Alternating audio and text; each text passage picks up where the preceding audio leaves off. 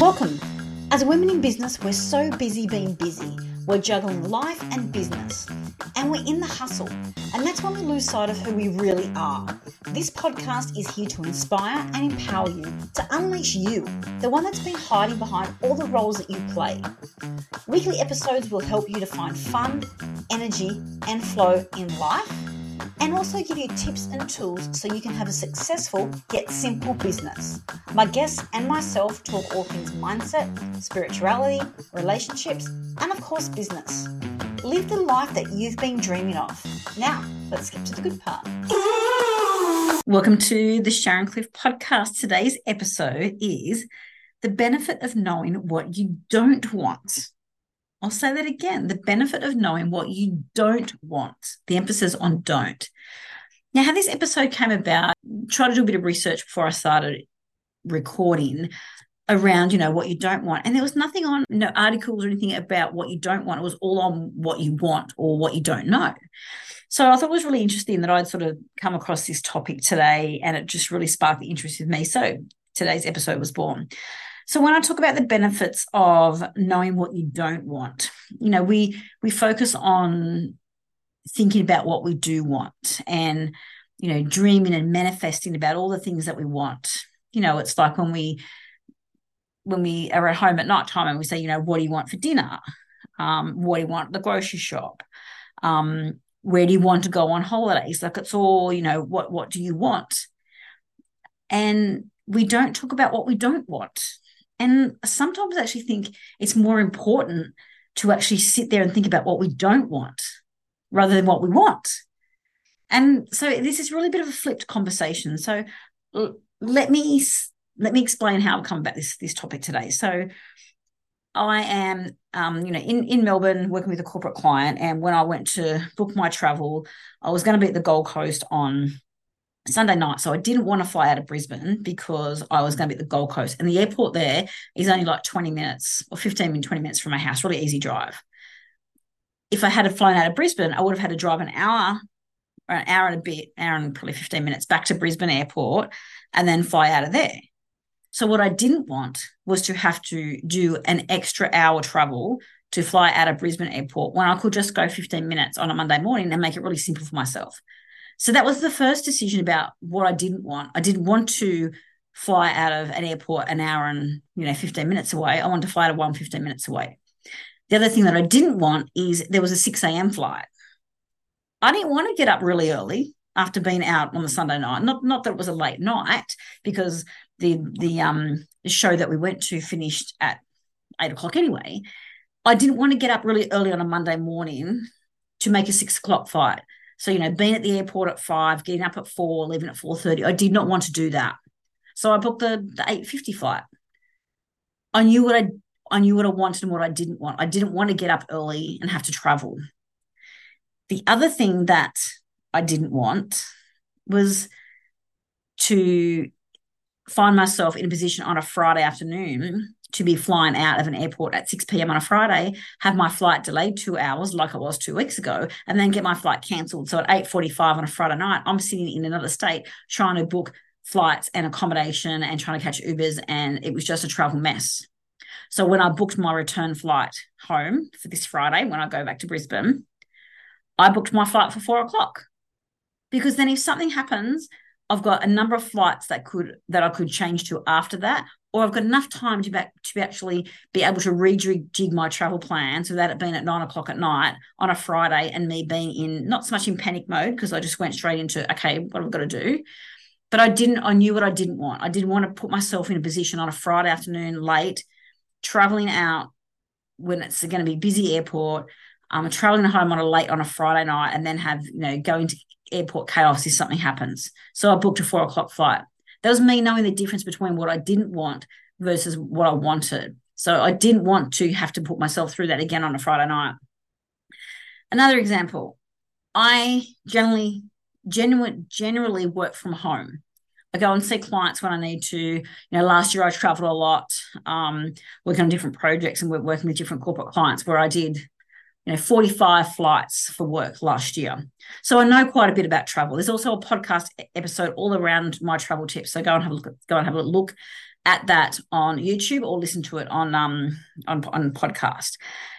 What i found myself doing today is that because as i said i generally work from home and i'm quite flexible with my with my hours how i work when i work um you know with with work i do which is amazing because that's what I want. I want that freedom based lifestyle. I don't want to be stuck in office nine to five, Monday to Friday. And so it's Wednesday when I'm recording this. So for the last three days, I have been stuck in an office, restricted in an office environment, which you know, that sort of nine to five. I haven't been in that environment for for years. And so I'm sitting there going, I do not want this. I do not want to be in an office Monday to Friday, nine to five. And thank goodness that is not my normal life. But it sort of got me thinking today this is what I don't want. I don't want to be doing a nine to five, Monday to Friday office job. It's not me. So then I started to think about the different things that I don't want. Another prime example I bought a new car in February. Well, it wasn't new, it was secondhand. And we ummed and ahed about it because it's it's an Audi TT, so it's a bit of a different sort of shape. It's a coupe shape, but it's quite an unusual coupe shape. And we sort of ummed and ahed, and anyway, we sort of ended up, you know, loving the car, and we we went to Sydney and bought and drove back to Brisbane. Anyway, so I've had this car since February, and just the last few months of driving it. On last week, I just we, we sort of, we sort of um we put up for sale a few few weeks ago, and I just my husband said to me last week, he goes, you know, okay, you've got this car for sale. Like, really, really, why do you want to sell it? And I just said, I don't want it. I don't like the coupe shape. I don't like reversing it. I don't like parking it. I really don't feel comfortable driving it. And I I don't want that type of car. And he's like, okay. And I said, I want to go back to a hatch. So I knew what I I you know, I always talked about the things that I wanted in a car, but now it was me talking about the things that I don't want. You know, I I I don't like the fact that it has um, the back window with no wiper because the angle of it, you can never see anything out of it. So, um, you know, I don't want the reversing camera right on the bottom of the car because you can't see a thing. I like it in a normal position. So I started thinking about all the things that I don't like about the car. So then it helps me when I do go, when I do sell it, to be in a position where I know there are the things I don't like. So there are the things that I make sure I don't get on the next car. You know, and, and the same thing goes with with with your home. You think about all the things that you know you like in a home when you go and look and you think, you know, I like this and I um, you know, I want to have a pool or I want to have a big kitchen. You, and you talk talk about the things that you do like what I've been thinking about lately, because you know we've moved a few times, and we're at the moment we we, we do go between Brisbane and Gold Coast, and it's just starting, and we've, we've got a development happening where we're building a couple of houses, and I just really start to think about all the things that I don't like. You know, um, I that like one of the houses that we live in at the moment doesn't have a garage. I don't like that. I don't like not having a garage. I don't like having um, not having direct access from the garage into the house some of the other things I don't like is, um, you know, at the moment, the house that we're living in in Brisbane, we can't have our fridge connected to water. It's sitting in the laundry, like, and we're just so cramped. And I just, I don't like not being able to just know that I've got fresh, cold water on tap. I mean, yes, okay, you have it at your tap, but you know what I mean? Like having a fridge that's plumbed in and having to think about filling the ice trays. I don't like that. Um, you know, we're in a that house only has one bathroom. I don't like that because there is at the moment five of us living there and I don't like the cramped space. So just think about the things that you don't like rather than always thinking about the things that you do like. And yet I'm always a positive person, thinking about, you know, always being positive and thinking about what you want and what you like.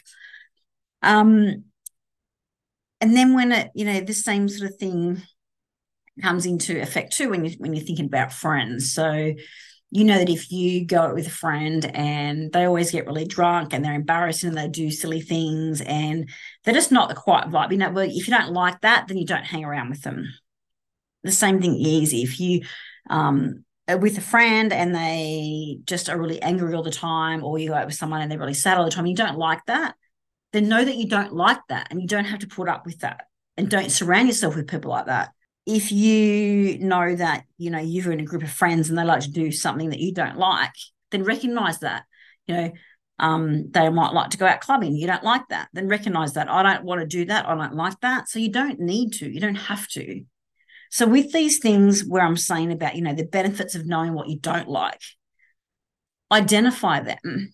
Make sure that um you know you you you say to yourself that you don't like them or whether you, whether you need to write it down to know that you don't like them so that so that you in, ingrain that so that you know that if you don't like something then don't do it or don't have it in your life or you know change things.